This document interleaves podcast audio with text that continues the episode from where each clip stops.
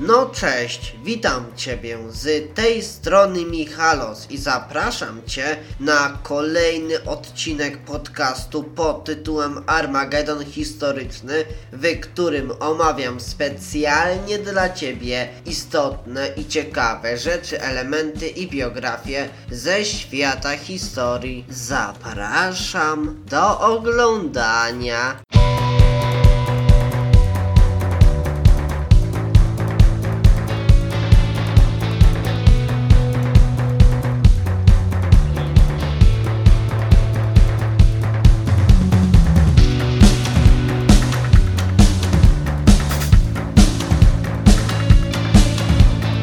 A tematem tego odcinka będzie reforma rolna w niepodległej Polsce. Jedną z najbardziej pilnych spraw, które musiał w pierwszej kolejności rozwiązać nowo wybrany Sejm, była sprawa przeprowadzenia reformy rolnej. A co ciekawe jest to, że postulaty reformy rolnej, czyli zniesienie wielkiej i średniej własności ziemskiej przez wywłaszczenie oraz oddanie ziemi bezrolnym i małorolnym chłopom zostało zapowiedziane już w listopadzie 1918 roku przez rząd lubelski Ignacego Daszyńskiego, a wywołane przez to wielkie nadzieje mieszkańców polskiej wsi wpłynęły na stosunkowo radykalne żądania chłopskich przedstawicieli w Sejmie, którym sprzeciwiali się posłowie reprezentujący stronnictwa prawicy a szczególną kontrowersję budziła sprawa wielkości majątków niepodlegających przymusowej parcelacji oraz objęcia parcelacją dóbr kościelnych. Po prostu reforma rolna zakładała grabież, zakładała kradzież majątku kościoła i majątku bogatych ziemian. A po burzliwych dyskusjach Sejm 10 lipca 1919 roku przyjął uchwałę rolną wprowadzającą wprowadzającą limit 180 hektarów jako maksymalną wielkość prywatnych gospodarstw, a nadwyżki podlegać miały parcelacji przy wypłaceniu właścicielom odszkodowań według ustalonych cen, a gospodarstwa źle prowadzone lub nabyte w czasie wojny drogą spekulacji można było niestety całkowicie wywłaszczać, a podstawą ustroju rolnego polskiej wsi stać się miały miały prywatne gospodarstwa właściańskie nie przekraczające 25 hektarów,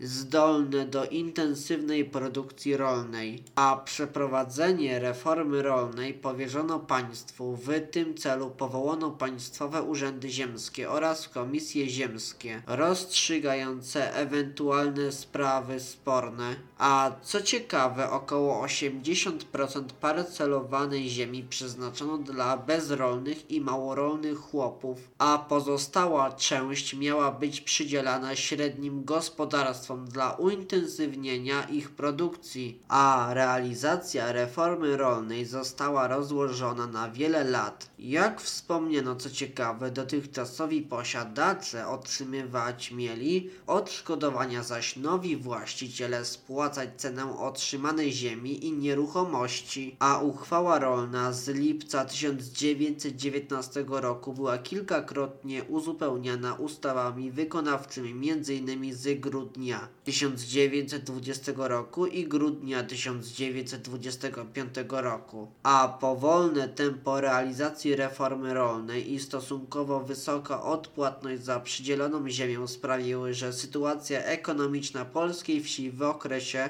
dwudziestolecia międzywojennego poprawiła się w niewielkim tylko stopniu. Niestety, a nie zdołano zlikwidować przeludnienia wsi z rzeszą źle opłacanych sezonowych robotników rolnych. Ale co ci politycy się dziwili? Przecież ustawami czy dekretami nie buduje się bogatego społeczeństwa. Niestety, ten odcinek dobiega już do końca, więc bardzo Cię proszę o udostępnienie i polecenie tego filmu innym osobom za pomocą Wola na Facebooku czy za pomocą innego na narzędzia. A tak w ogóle zachęcam Ciebie do zostawienia łapki w górę i komentarza pod tym filmem oraz do zasubskrybowania mojego kanału YouTube, do zaobserwowania mojego konta na Instagramie o nazwie Michal Michalos, a także do zaobserwowania podcastu pod tytułem Armagedon Historyczny na swojej aplikacji. Z góry dzięki za okazaną pomoc. No dobrze, to do usłyszenia w następnym odcinku. No to cześć, pa.